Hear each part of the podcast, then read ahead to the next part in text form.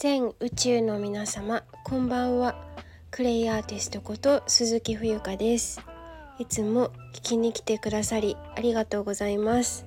2022年8月11日木曜日時刻は19時58分でございます。こちらの番組では何者でもない私が茶道とクレイのあるちょっといい暮らしをテーマに Cherish yourself and the universe is yours 自分を大切にし始めるとその瞬間から宇宙はあなたの味方になる。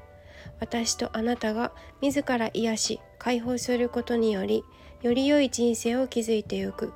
この放送が皆様の健やかな毎日を生きるヒントになると嬉しいです。どうぞよろしくお願いいたします。はい。今日は初めてかな放送するの。はい。あの皆様、えー、いかがお過ごしでしょうか？あ違うライブやったんだ今朝。確か。はい。ライブにご参加いただいた皆様ありがとうございます。えっ、と今日はねあの、まあ、ちょっとこの後も一本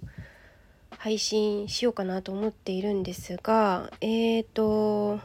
本題に入る前にお知らせをさせてください。えっ、ー、と一つはですね夏休み特別企画ということであの美味しいお茶の入れ方講座の、えー、受付を開始しました。はい、インスタグラムでもあの詳細は載せているので、えー、ぜひインスタグラムの方、えー、フォローなり、えー、いいねなりコメントなりくださいませ。はい。えっ、ー、となんでねこれしようかなって思ったかは昨日の収録も聞いてもらえればわかると思うんですけどもう一度お話しすると今回熊本の日本の旅館に行った時にすごく残念だったんです日本のお茶の入れ方があまりにもめちゃくちゃすぎて。うん、で私がこれからお話しするあの受けてくださった方受けてくださる方にお伝えする私のお茶の入れ方講座っていうのはそこら中では歌ってないです。はい、あの代々受け継いできた入れ方っていうのがありますのであのまあ、別にね調べてもらえれば出てくるんですけど、まあ、ちょっとひと手間加えたりとか祖母から直伝あのされたやり方っていうのがあるのでもうこれで入れたら間違いないよっていうやり方があるんですよ。でそれを知らずして死んでおくのはもったいないなって思うから是非あのお茶はあっちんちんで飲むものじゃないしもうすごい勘違いしてる人が多いからなんかもっと美味しく入れられる方法ってあるんですよ。ほんと値段じゃないのね。そう。だからこれを受けていただくことによって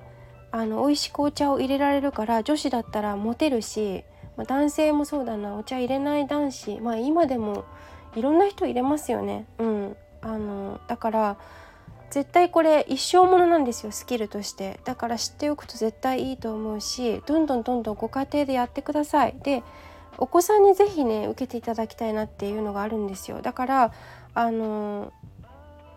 とにかくあの騙されたと思って受けに来てほしいです。よろしくお願いします。えっとそれからもう2つ目はですねあの個人セッションの受付を開始しましたということでノートえー、ご覧になってください。はい、ああのお茶の入れ方講座もノートに記載しているので、はい、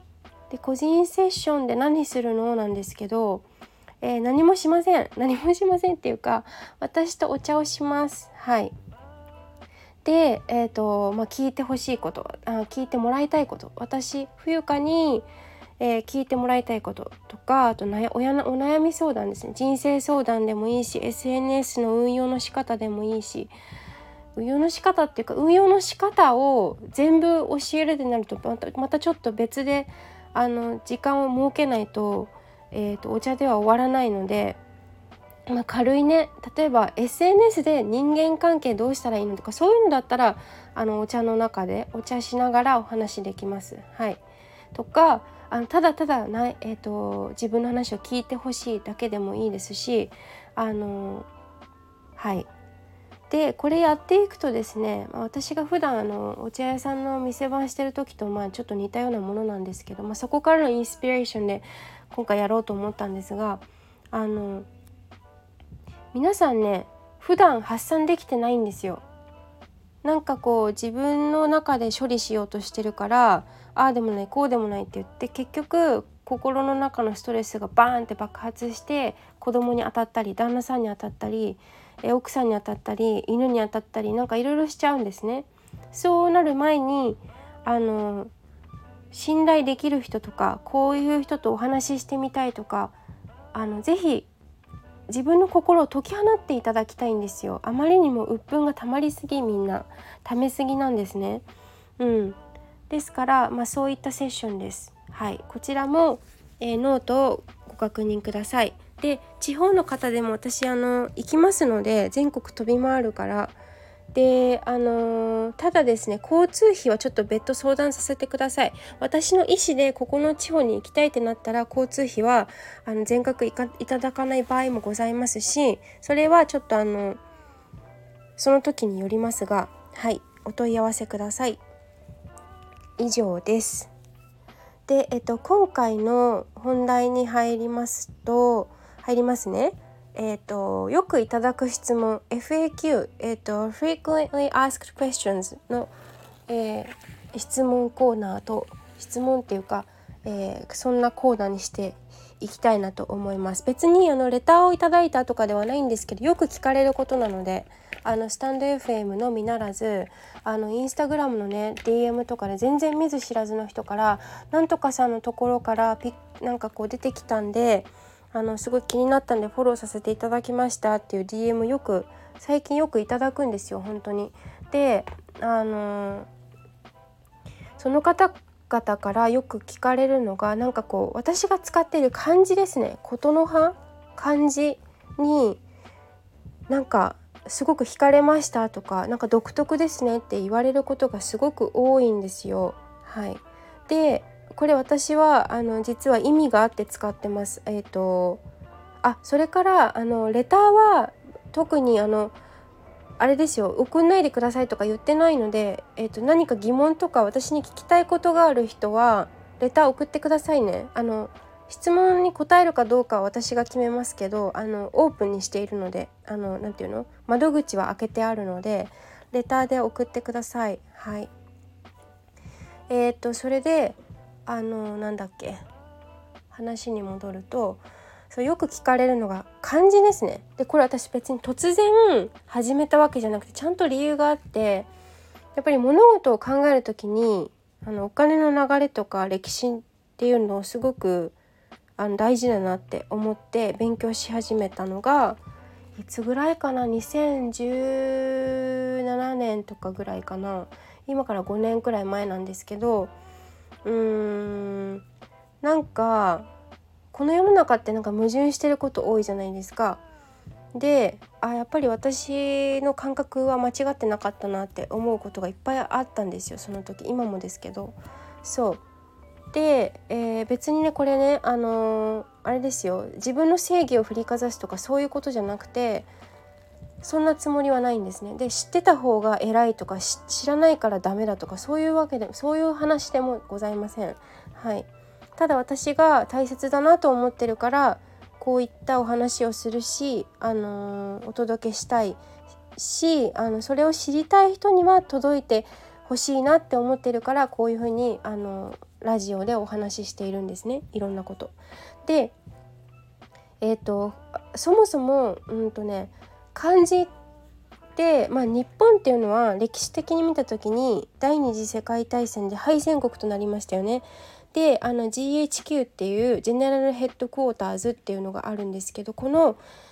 戦略としてあのアメリカの支配下にされてるんですよ今でも戦後77年かな？今年ね今ちょうど今ちょうどそうじゃん。ちょうどあの終戦記念日じゃなくて今やってますよね。テレビとかでも。あの原爆が落ちたのも8月この前。先日つい最近ですよね。で8月15日は終戦。ねあの戦争が終わった日ですけれども記念日っていうのもなんか私はちょっとおかしいような気がしちゃうんですが私の祖母は同居してる祖母は当時、えーと、10歳だったので今でも戦争の話をねちょこちょこしてくれるんですよ。あの話してとは言わずともいろいろお話ししてくれるんですね。で私はそれすごく貴重な情報源だと思うからあのこれもちろんいろんな意見がございます。あの戦争は、えー、例えばやっちゃいけない。それはやっちゃいけない。しえー、っとまああれはやらせだとかね。あの騙されたんだ。日本人は騙されたんだっていう方もいらっしゃいます。いろんな考え方があっていいと思うので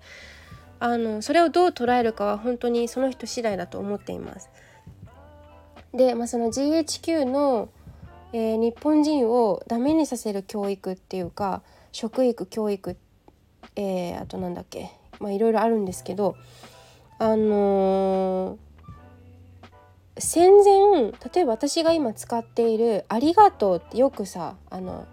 難があって難しいことがあるからありがたいんだよみたいな私そういうふうに教わってきたんですよ祖母に。なんだけどこれ面白くて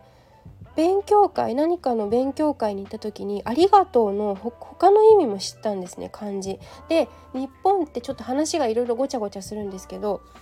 あの日本のことの葉って言霊ってあるように特に私たち日本人の、えー、DNA っていうか、えーと神様神話ですよね神様の国であり八百万の神とかねいろいろあるんじゃないですか。で神話があるんですよ。でえーと、日本の神様と西洋の神様の違いっていうのは、えーと、西洋は神様と、えー、西洋人はつながってないんですよ。神は神だって言って西洋人自分たちは自分たちだってこう切り離されてるんだけど日本の場合って、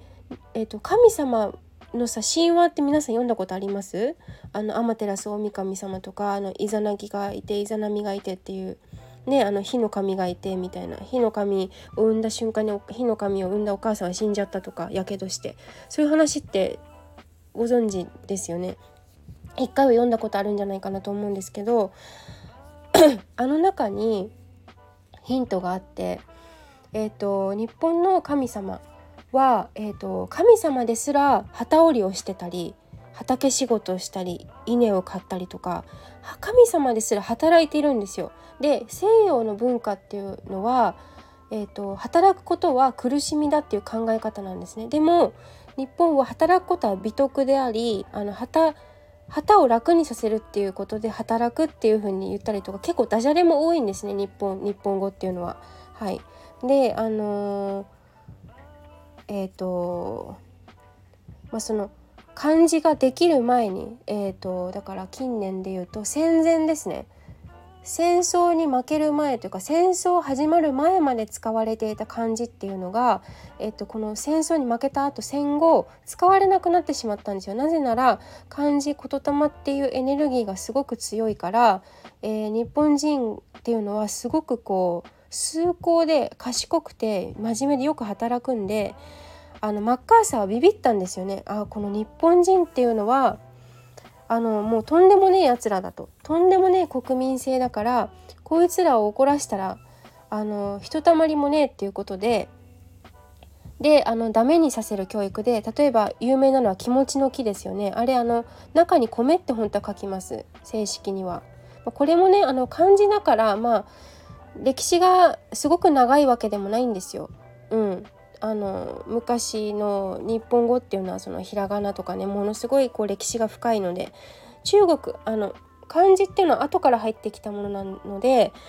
ひらがなに比べるとね。だけどそういった部分があるんですよ。で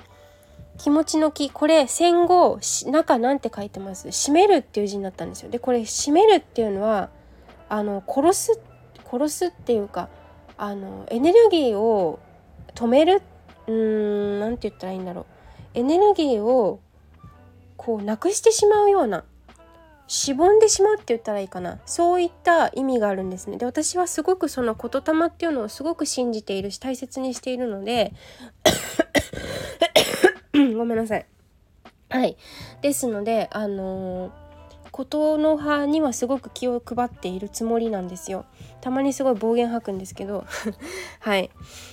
うん。だからあの気持ちの木これもねまだスタンド FM 始めた去年1年半くらい前まではそういったことにまだ着手していなかったのであの気持ちの木なんか普通に現代のあの締める方で使ってしまっていたんですけどこれ本来は米が入りますね。はい。であと「ありがとう」とかも「えーと、何があるからありがとう」じゃなくって、えーと、存在する「ある」っていう字「ある」ある。存在の在の方「あり」が「我」っていう字ですね。尊いで「ありがとう」と読む。はい。これうんとだから漢字の持つ力、えー、日本語が持つ日本語が持つ力っていうのは、えーと、かなりパワーがあるっていうことの表れだと思っています。そうだからあのー、あまりこうまだまだねこの GHQ で使用され使用廃止になってしまった漢字っていうのは私が知らないものもいっぱいまだまだあってなちょっとまだ調べきれてないんですけどいっぱいあるんですよ。うん、だから私はすごくそこをあのよく何て言うかな。使い分けているっていうかすごくそれってに私たちのご先祖様先人たちの知恵でもあるのでそこを引き継いでいくべきだなって思ってるんですね。そう。だからあの安易に気持ちのキーとか締める方を使わないようにしているしはい。あのありがとうは結構ねあの難がある無難っていうのとあの難があるでありがとうってそれはよく有名な話だと思うんですけどありがとうのその存在我が自分が存在我が存在することが尊いんだっていうのはすごく最近知ったので割とこれすごいいいなって思って使っています。はい、他にもいろいろあるんだけどあの皆さんもねもし興味あれば是非調べてみてください。はいということで今回はそのなぜ、えーと、私が日本語にの漢字やひらがなとか琴の葉に対してあの